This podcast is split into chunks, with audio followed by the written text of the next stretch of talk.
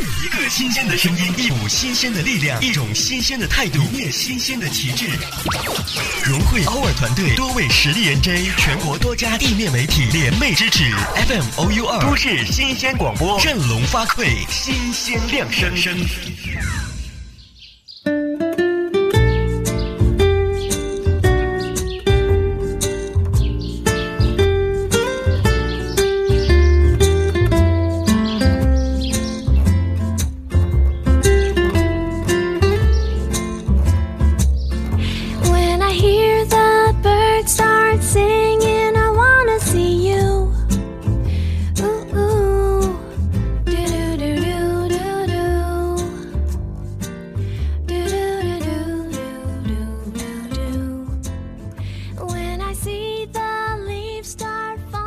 都市新频率广播先体验，各位好，你现在收听到的依然是每天陪伴在你们身边的 FM OU 二都市新鲜广播，这里是在每周日为您送上的自然而然，我是你们的老朋友，这么远那么近，现在在节目当中向每一位我们的电台、个人小站以及 iTunes Podcast 所有听友致以问候，欢迎来收听我们的节目。那不要忘记在收听节目的同时，加入到我们的全新听友五号群，二二八三七五六六零进行互动。新浪微博搜索我的名字给我留言，或者是微信添加好友远近零四幺二了解更多。远近是拼音，在微信中回复节目收听，查看更多节目收听方式，也期待着你的关注。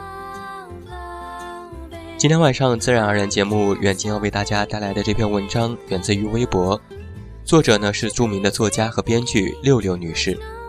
我相信有很多的朋友在微博上也已经看过这样一篇文章。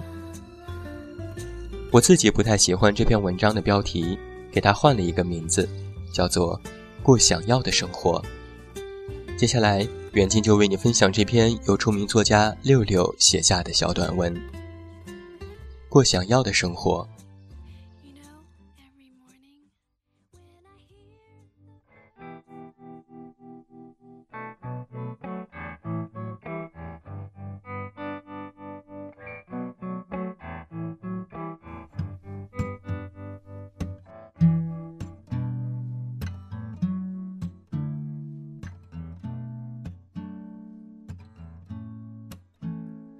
这两天各大报章都在刊载我的收入几年翻了三十倍的消息。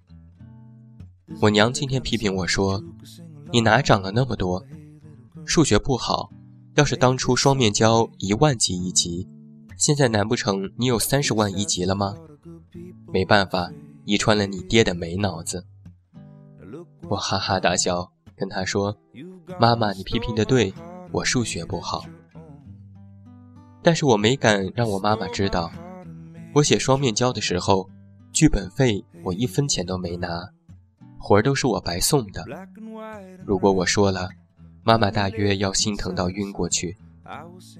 当时我挺着肚子在怀孕，还连天加班的在写剧本。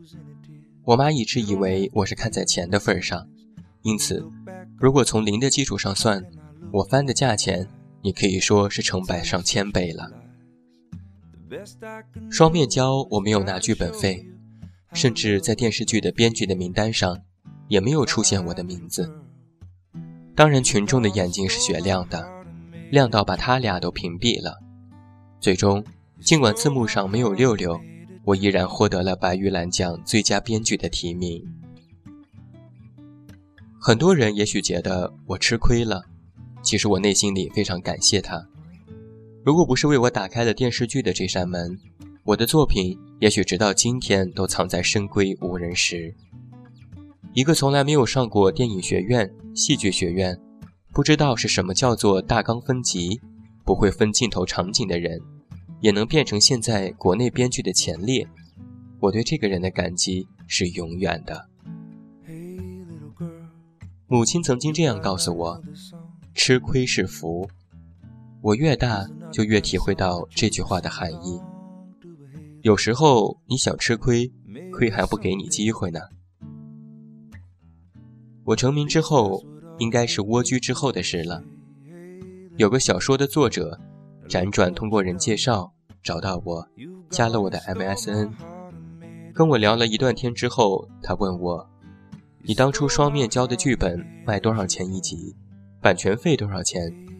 我如实相告。他回答我：“这么点儿你也卖？”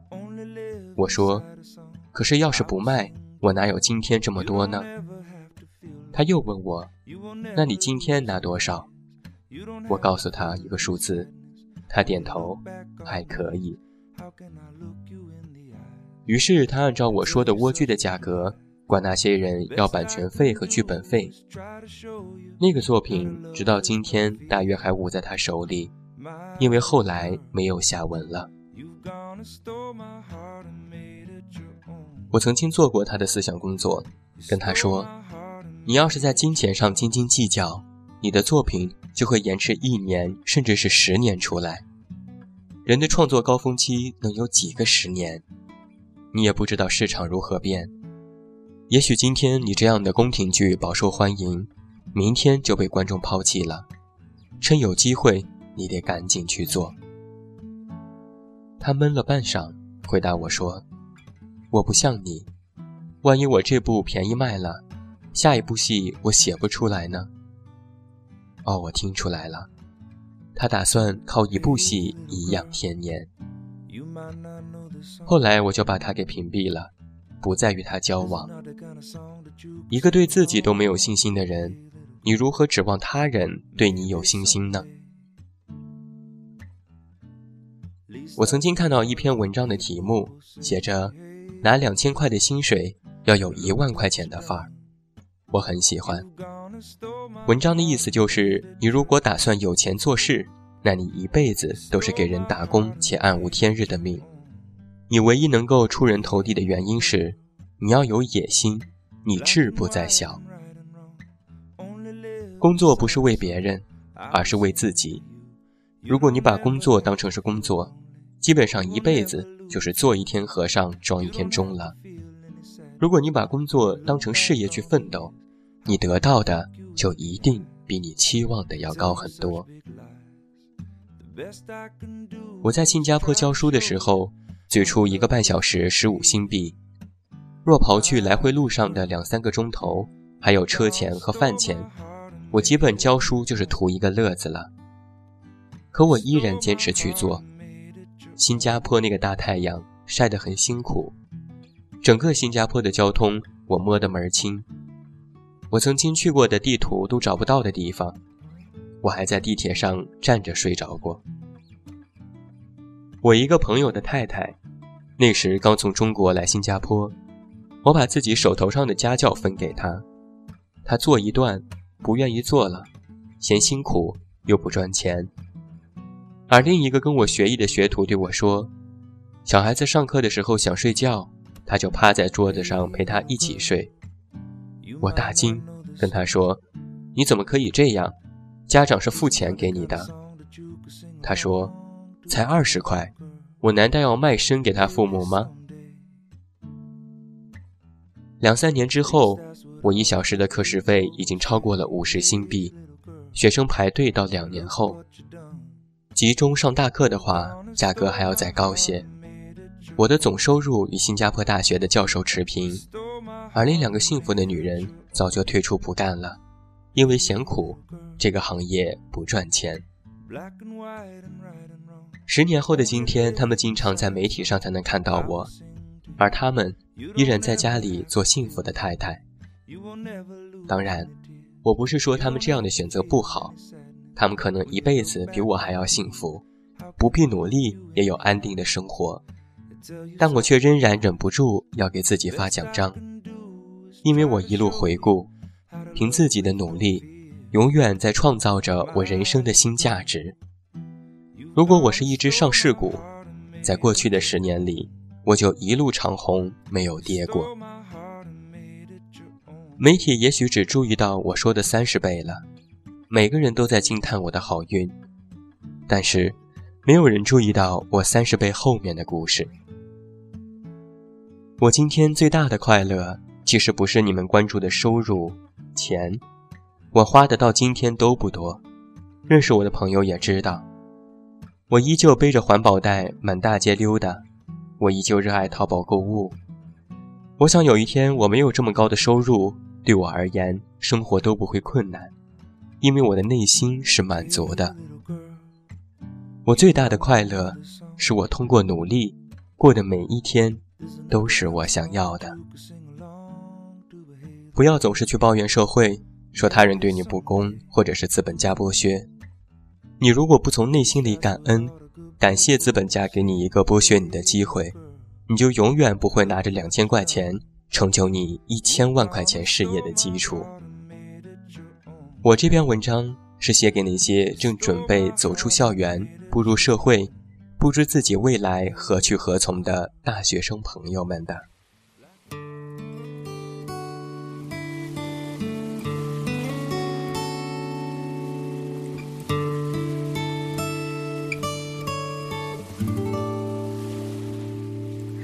我在海滩边前漂流，凭你在排队奉献爱心，到天涯海角都有缘分。这就是远近在今天晚上为你分享到的这篇文章，来自著名的作家、编剧六六女士的这篇短文，发表在了微博上。我给她起了一个新的题目：过想要的生活。听完这样的一篇文章，我不知道我们的听友会有怎样的感受。我曾经在前几天收到一位朋友的微信，他说看了我写过的文章，他不相信我在高中的时候一天只睡三四个小时，问我是真的吗？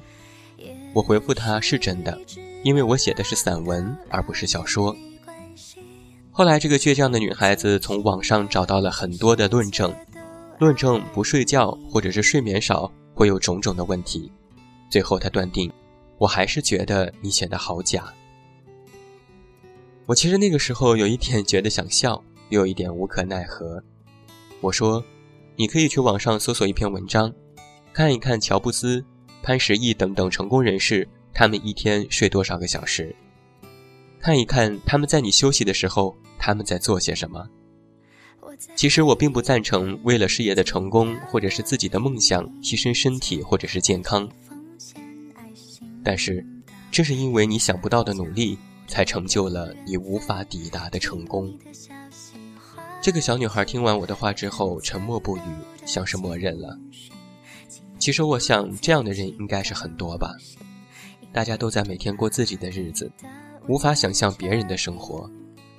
也有太多人把别人的成功当作是运气，当作是时代的造化。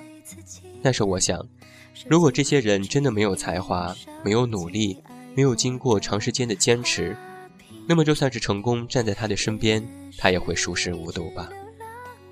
希望今天晚上这篇来自作家六六的文章，能够给我们的这些青少年朋友们一个警示，甚至是一个告诫。我想，梦想固然重要，但是实施的过程则更加的重要。你需要去努力，你需要去坚持，你需要一步一个脚印，踏踏实实的走下去。今天已经是十二月一日了。二零一三年已经走到了最后一个月份，还有三十天，我们可以完成这一年定下来的目标。希望大家每一位都加油吧，祝福你们。好了，今天晚上的自然而然到这儿就要和你说声再见了。远近要代表我们的后期思思再次感谢每一位听友的聆听，别忘了在下周日同一节目时间我们的再次相逢。还是那句老话，我是这么远那么近，你知道该怎么找到我。我在海滩边捡漂流，瓶你在排队奉献爱心，到天涯海角都有缘分。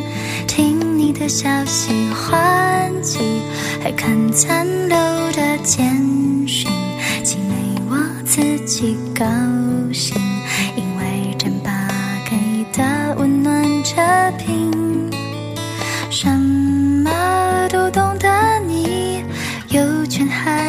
孩子气，收集玩具一样收集爱过的花瓶。也许一直流浪到老也没关系，漫不经心的你，全世界都爱你。